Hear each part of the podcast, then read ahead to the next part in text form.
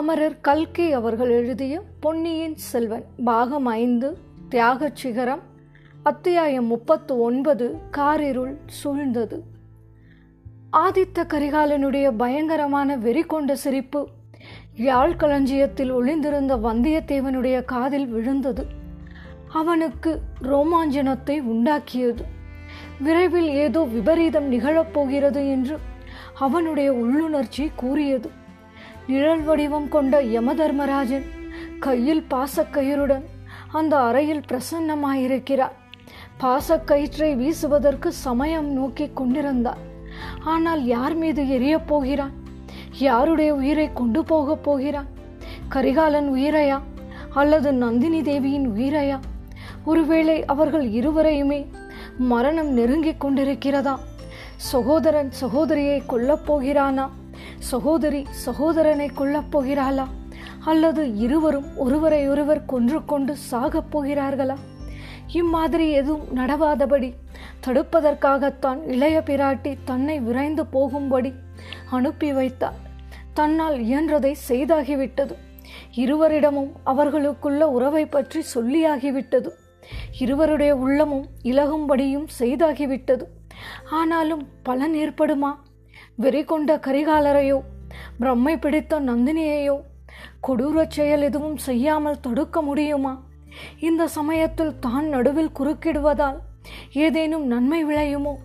ஒருவேளை இருவருக்கும் மத்தியில் தன்னுடைய உயிரை பலி கொடுப்பதினால் அவர்களுடைய குரோதம் தனியுமா இவ்வாறெல்லாம் எண்ணி வந்தியத்தேவனுடைய உள்ளக்கடல் கொந்தளித்து கொண்டிருந்தது. இன்னும் சிறிது பொறுத்து பார்க்கலாம். தான் அவசரப்பட்டு குறுக்கிடுவதனால் காரியம் கெட்டு போக வேண்டாம் என்று பல்லை கடித்து கொண்டு நின்றார். கரிகாலருடைய வெறி கொண்ட சிரிப்பு அடங்கிய பிறகு அவர்களுடைய சம்பாஷணை மேலும் தொடர்ந்தது. ஐயா என் வாழ்நாளில் தங்களுக்கு மகிழ்ச்சி தரும்படியான காரியம் எதுவும் நான் செய்தது இல்லை. சாகும் சமயத்திலாவது தாங்கள் சிரித்து மகிழ்வதற்கு காரணமானது பற்றி சந்தோஷம் என்றால் நந்தினி. ஆம் நந்தினி. இன்றைக்கு எனக்கு மிக சந்தோஷமான தினம்தான். இத்தனை வருடமாக நீ என்னை படுத்து வைத்த பாட்டுக்கெல்லாம் இன்றைக்கு முடிவு ஏற்பட போகிறது. இந்த தடவை நான் காஞ்சியிலிருந்து புறப்பட்ட போது ஒருவாறு மனதை திடப்படுத்தி கொண்டுதான் வந்தேன். உன்னை நேரில் பார்த்த பிறகு ஒருவேளை என் மனம் சொலித்து விடுமோ என்று பயந்து கொண்டிருந்தேன். அதற்கு இடமில்லாமல் நீயே வாளை என் கையில் கொடுத்து விட்டாய் என்று கூறி கரிகாலன் மீண்டும் சிரித்தார். கோமகனே எனக்கும் இன்று சுதினம்தான். தங்கள் கையினால் வெட்டுண்டு இறப்பதைப் போன்ற இனிமையான மரணம் எனக்கு கிட்டப்போவது இல்லை. ஒரு காலத்தில் தாங்கள் என் கழுத்தில் பூமாலை சூட்டப் போகிறீர்கள் என்று ஆசை கனவு கொண்டிருந்தேன். அது நிறைவேற முடியாமல் போயிற்று. தங்கள் கையில் உள்ள வாளை என் கழுத்தில் சூட்டிக்கொள்ளும் பேராவது எனக்கு கிடைக்கட்டும். நேரமாகிறது ஏன் தாமதிக்கிறீர்கள் என்றால் நந்தினி. பல வருடம் தாமதித்தாகிவிட்டது. இன்னும் சில நிமிடம் தாமதிப்பதினால் நஷ்டம் ஒன்றுமில்லை நந்தினி சற்று என்னை பார். கடைசி முறையாக என்னை பார்த்து என் கேள்விக்கு மறுமொழி சொல். பூமாலை சூட்ட வேண்டிய கையினால் நான் ஏன் உனக்கு வாழ்மாலை சூட்ட வேண்டும்? நீ ஒரு காலத்தில் ஆசை கனவு கொண்டது உண்மையாக இருந்தால் இப்போது ஏன் அதை நிறைவேற்றிக் கொள்ளக்கூடாது? அதற்கு தொடையாக நிற்பவர்கள் யார் என்று சொல்லு. உன்னை கொள்வதற்கு பதிலாக அவர்களை கொன்றுவிட்டு மறுகாரியம் பார்க்கிறேன் என்றான் கரிகாலன். வேண்டாம் ஐயா வேண்டாம். உங்களுக்கு கோடி புண்ணியம் உண்டு. என் காரணமாக இனி வேறு யாரும் சாக வேண்டாம். அந்த தடையை ஒரு நொடியில் நான் தவிடுபொடி செய்து விடுகிறேன். தலைவிதியின் பேரில் பாரத்தை போடாதே. பிரம்மா எழுதிய எழுத்தை நான் மாற்றி எழுதுகிறேன் பார் என்றான் கரிகாலன். நந்தினி குறுக்கிட்டு பிரம்மா எழுதிய எழுத்தை மாற்றி எழுதலாம். ஆனால் ஒருவருடைய பிறப்பை மாற்றி அமைக்க முடியுமா என்று கேட்டார். எதை பற்றி கேட்கிறாய் நந்தினி? நமது சிறு பிராயத்தில் உன்னை பட்டர் குலத்து பெண் என்றும் அதனால் உன்னுடன் சிநேகம் செய்யக்கூடாது என்றும் என் குடும்பத்தினர் சொன்னார்களே அதை பற்றியா? இல்லை நீ பட்டர் குலத்தில் வளர்ந்தவளே அன்றி அந்த குலத்தில் பிறந்தவள் அல்ல என்பதை நீயும் நானும் முன்பே அறிந்திருந்தோம். அதை பற்றி இப்போது சொல்லவில்லை. தங்கள் அருமை நண்பர் வானர் குலத்து வீரர் கொண்டு வந்த செய்தியை பற்றியே சொல்கிறேன். பழையாறை இளைய பிராட்டி அவசரமாக சொல்லி அனுப்பிய செய்தியை பற்றியே கூறுகிறேன். நான் தங்கள் சகோதரி என்பது இதற்குள்ளாகவே மறந்துவிட்டீர்களா என்றாள் நந்தினி. நந்தினி அன்றைக்கு நான் உன்னிடம் அதை பற்றி சொன்னபோது நீ அதை நம்பவில்லை. உன்னையும் என்னையும் பிரித்து வைப்பதற்கு செய்யும் இன்னொரு சூழ்ச்சி என்றார் பிறகு நானும் யோசித்து அதே முடிவுக்கு வந்தேன். அதை நிச்சயம் செய்து கொள்ள வேண்டுமானால். வேண்டாம் எனக்கு அதை பற்றி சந்தேகமே இல்லை. கோமகனே தங்களுக்கும் எனக்கும் இரத்த சம்பந்தம் ஏதுமில்லை. பின் என்ன தடை நந்தினி? நான் தங்களுக்கு பாட்டனார் முறையில் உள்ள பழுவேட்டரையரை மணந்தவள். தங்களுக்கு பாட்டி முறையில் உள்ளவள் இது போதாதா என்றாள் நந்தினி. நந்தினி அந்த கதையை சொல்லி மறுபடியும் என்னை ஏமாற்ற பார்க்க வேண்டாம். உலகத்தின் முன்னிலையில் நீ பழுவேட்டரையரின் இளையராணியாக இருக்கலாம். ஆனால் உண்மையில் நீ அவரை மணந்து கொள்ளவில்லை. ஏதோ ஒரு காரணார்த்தமாகவே அவருடைய அரண்மனையில் வந்திருக்கிறாய். முன்னொரு தடவை தஞ்சையில் நான் கேட்டபோது இவ்வாறு தான் கூறினாய். அப்போது நான் நமது ஆசை கனவை உனக்கு நினைவூட்டினேன். அதை நிறைவேற்றுவதற்கு நீ பயங்கரமான நிபந்தனைகளை விதித்தாய். பழுவேட்டரையரை கொன்று என் தந்தையையும் சகோதரியையும் சிறையில் அடைத்துவிட்டு உன்னை சோழ சிங்காதனத்தில் ஏற்றி வைக்க வேண்டும் என்றாய் வெறி கொண்ட ராட்சசி நீ என்று தீர்மானித்து கொண்டு நான் காஞ்சிக்கு போனேன். அப்புறம் நீ என்னை விட்டுவிட்டாயா? இல்லை. ஓயாமல் ஒழியாமல் கனவிலும் நினைவிலும் வந்து என்னை புதைத்து கொண்டிருந்தாய். சில சமயம் அழுது புலம்பி என்னை துன்புறுத்தினாய். சில சமயம் மோகன புன்சிரிப்பு சிரித்து என் உயிரை வதைத்தாய். சில சமயம் பிச்சையைப் போல சிரித்து என்னையும் பித்தனாக்கினாய் என்றான் கரிகால. கோமகனே தங்களுடைய மனப்பிரமைக்கு என் பேரில் ஏன் குற்றம் சுமத்துகிறீர்கள்? தாங்கள் எனக்கு செய்த அநீதிக்கும் கொடுமைக்கும் பலனை அனுபவித்தீர்கள். அதற்கு நான் என்ன செய்வேன்? நான் மட்டும் கஷ்டப்படவில்லை என்று எண்ணுகிறீர்களா? பழுவேட்டரையரின் மாளிகையில் சுகபோகங்களில் ஆழ்ந்து குதூகலமாயிருக்கிறேன் என்று நம்புகிறீர்களா? என நந்தினி கேட்ட குரலில் மீண்டும் பழையபடி ஆத்திரமும் கொடூரமும் பொங்கி தொதும்பின. இதை கேட்டு வந்தியத்தேவன் பீதி கொண்டான். அவனுடைய உடம்பு படபடத்தது. ஆதித்த கரிகாலரின் ஸ்வரமும் ஏறத் தொடங்கியது. நீயும் கஷ்டப்பட்டதாகவா சொல்கிறாய்? அப்படியானால் இப்போது ஏன் நாம் ஏதேதோ பேசிக்கொண்டு வீண் பொழுது போக்க வேண்டும்? என்னுடன் புறப்பட்டு வருவதற்கு உன்னுடைய சம்மதத்தை தெரியப்படுத்து. உடனே புறப்பட்டு செல்வோம். உனக்காக நான் இந்த பெரிய சோழ சாம்ராஜ்யத்தை தியாகம் செய்துவிட்டு வர சித்தமாயிருக்கிறேன். பிறந்த நாட்டையும் தாய் தந்தையரையும் உற்றார் உறவினரையும் துறந்துவிட்டு வருகிறேன். கப்பல் ஏறி கடல் கடந்து செல்வோம். கடல்களுக்கு அப்பால் எத்தனை எத்தனையோ அற்புதமான தீவ தீபாதரங்கள் இருக்கின்றன. அவற்றில் ஒன்றை அடைவோம். உன்னை காட்டிலும் இந்த ராஜ்யம் எனக்கு பெரியதன்று. கோமகனே தாங்கள் ராஜ்யத்தை துறந்தாலும் துறப்பீர்கள். ஆனால் இந்த கீழ்குல மகள் புராதனமான சோழ சிங்காதனத்தில் ஏறுவதற்கு சம்மதிக்க மாட்டீர்கள் இல்லையா? என்று கூறிவிட்டு நந்தினி நகைத்த நகைப்பில் தீப்பொறி பறந்தது. பெண்ணே இதை வேறு விதமாக பார். உனக்கு என்னை காட்டிலும் சோழ சிங்காதனம் உயர்வானதா? என்னிடம் நீ அந்த நாளிலிருந்து காட்டிய பிரியமெல்லாம். சிங்காதனம் ஏறி மணிமகுடம் சூடும் ஆசையினால் நடித்த நடிப்புதானா என்றான் கரிகாலன். ஆஹா அப்படியே வைத்துக் கொள்ளுங்கள். எனக்கு அரண்மனை வாழ்வும் அரசபோகமும் அரியாசனமும் தான் வேண்டும்.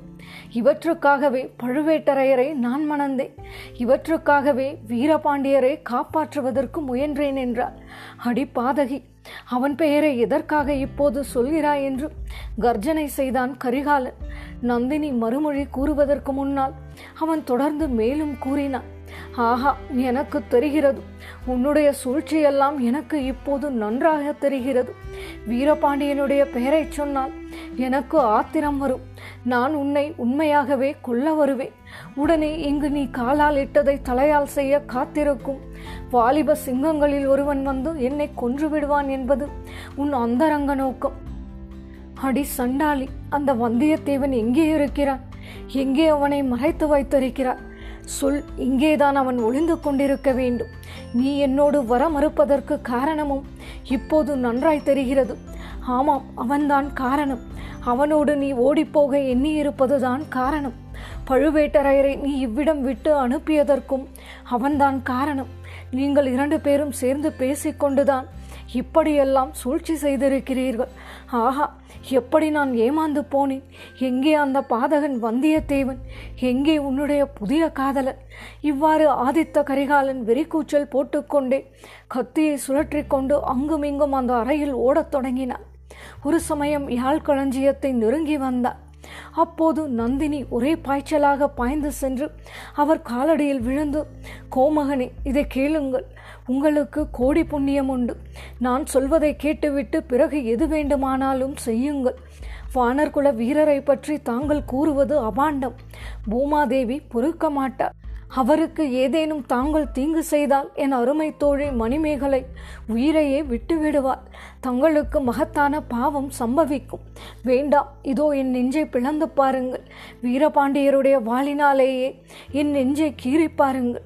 அதற்குள்ளே தங்களுடைய திருவுருவத்தை தவிர வேறு எதுவும் இராது. இது சத்தியம் என்று கூறிவிட்டு நந்தினி விம்மினாள். ஆதித்த கரிகாலனின் வெறி மீண்டும் சிறிது தணிந்தது போல காணப்பட்டது.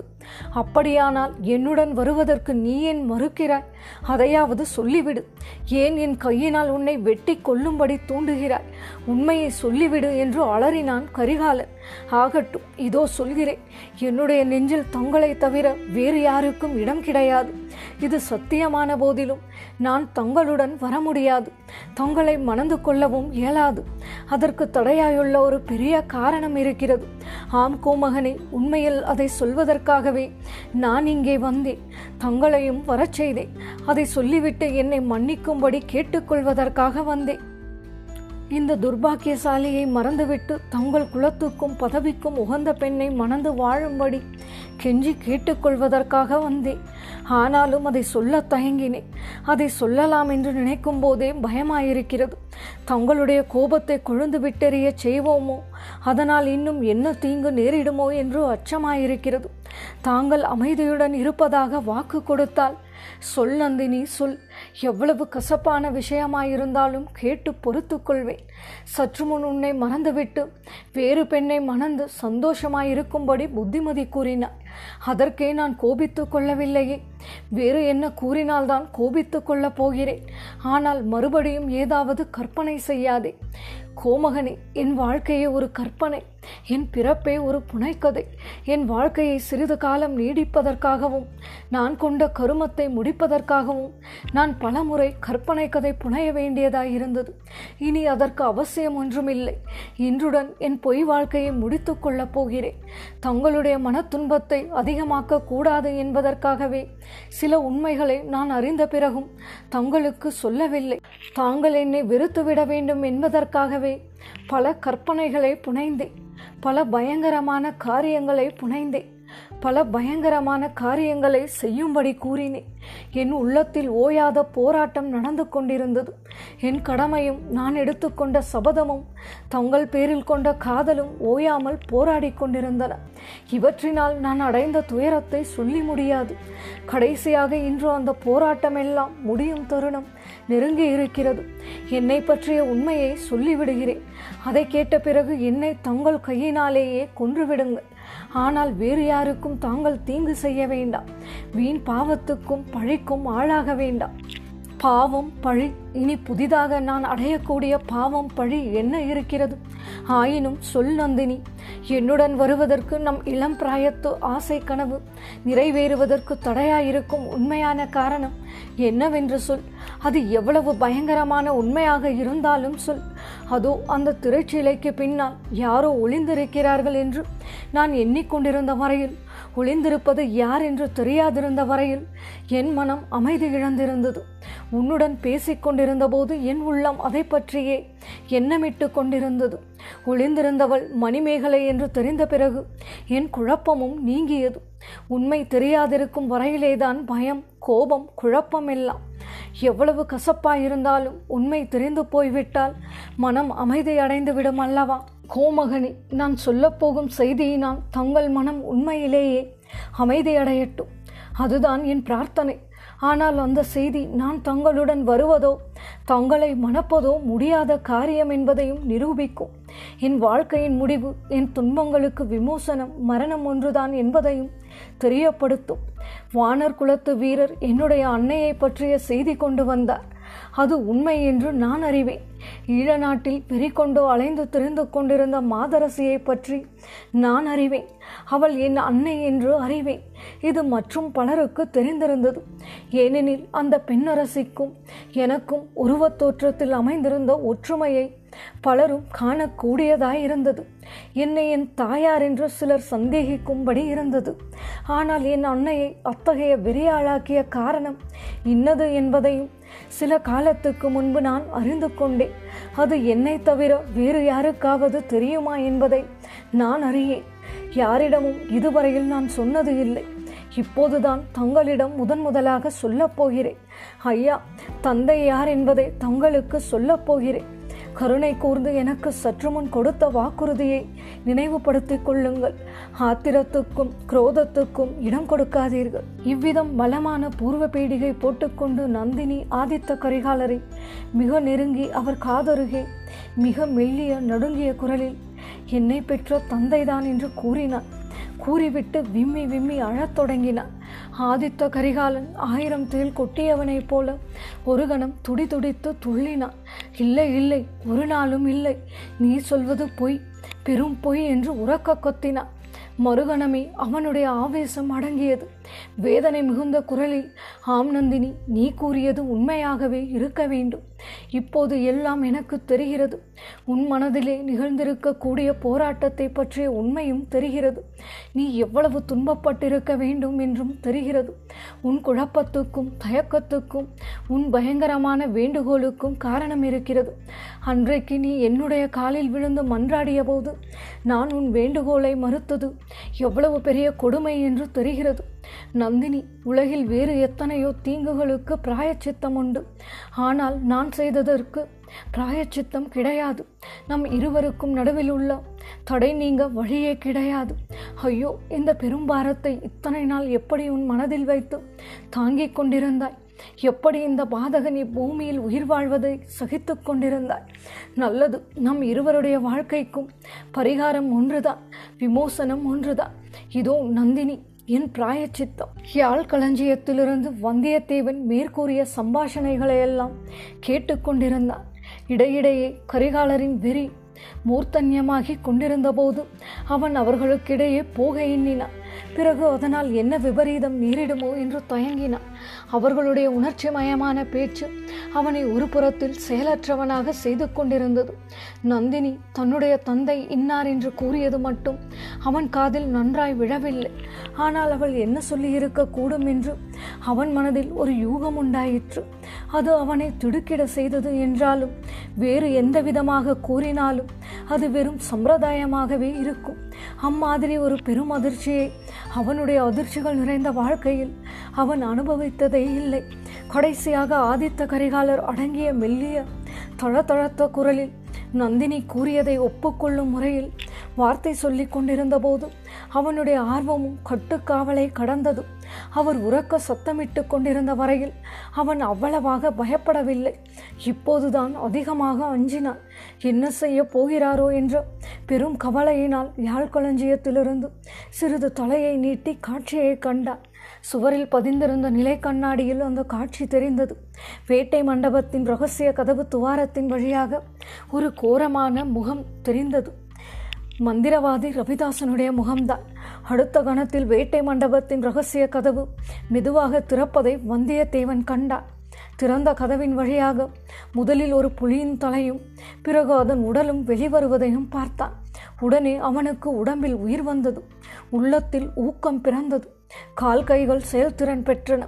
யாழ்களஞ்சியத்தின் மறைவிலிருந்து தாவி வெளியில் பாய்ந்து செல்ல முயன்றான் அச்சமயம் பின்னால் இருந்து அவனுடைய கழுத்தில் வஜ்ராயுதத்தையொத்த ஒரு கை சுற்றி வளைத்து கொண்டது. அண்ணாந்து நோக்கினான். காலாமுக கோலம் கொண்ட ஓர் ஆஜானுபாகுவான உருவம். கண்முன்னே தெரிந்தது ஆஹா இவன் யார்? இங்கு எப்படி வந்தார்? இது என்ன இரும்பு பிடி? கழுத்து நெருகிறதே மூச்சு திணறுகிறதே விழி பிதுங்குகிறது. இன்னும் சில கண நேரம் போனால் உயிரே போய்விடுமே.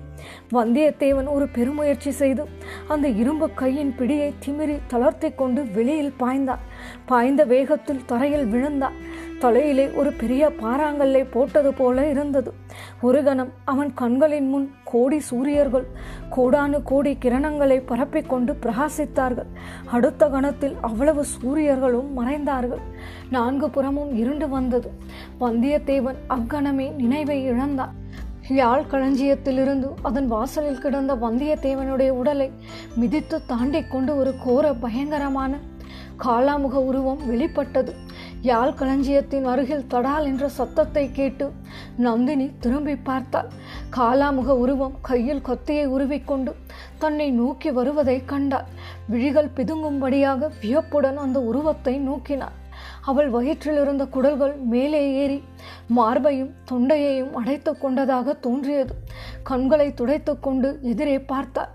கரிகாலன் கீழே விழுந்து கிடக்க கண்டாள். அவன் உடலில் வீரபாண்டியனுடைய வாள் பாய்ந்திருந்ததையும் கண்டாள். அப்போது அவளுடைய தொண்டையிலிருந்து விம்மலும் சிரிப்பு கலந்த ஒரு பயங்கரமான துணி எழுந்தது. அது அந்த அறையில் இருந்த கட்டில் முதலிய அசேதன பொருட்களை கூட நடுங்கும்படி செய்தது.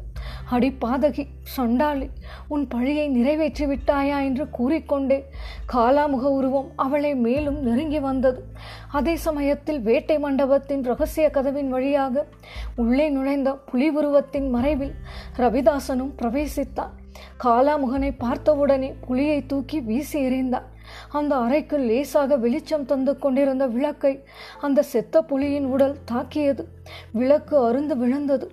அது அணைவதற்கு முன்னால் ஒரு கண நேரம். மணிமேகலையின் பயப்பிராந்தி கொண்ட முகத்தை காட்டியது. கிரீச் என்று கூவிக்கொண்டே மணிமேகலை அங்கிருந்து ஓடினாள்.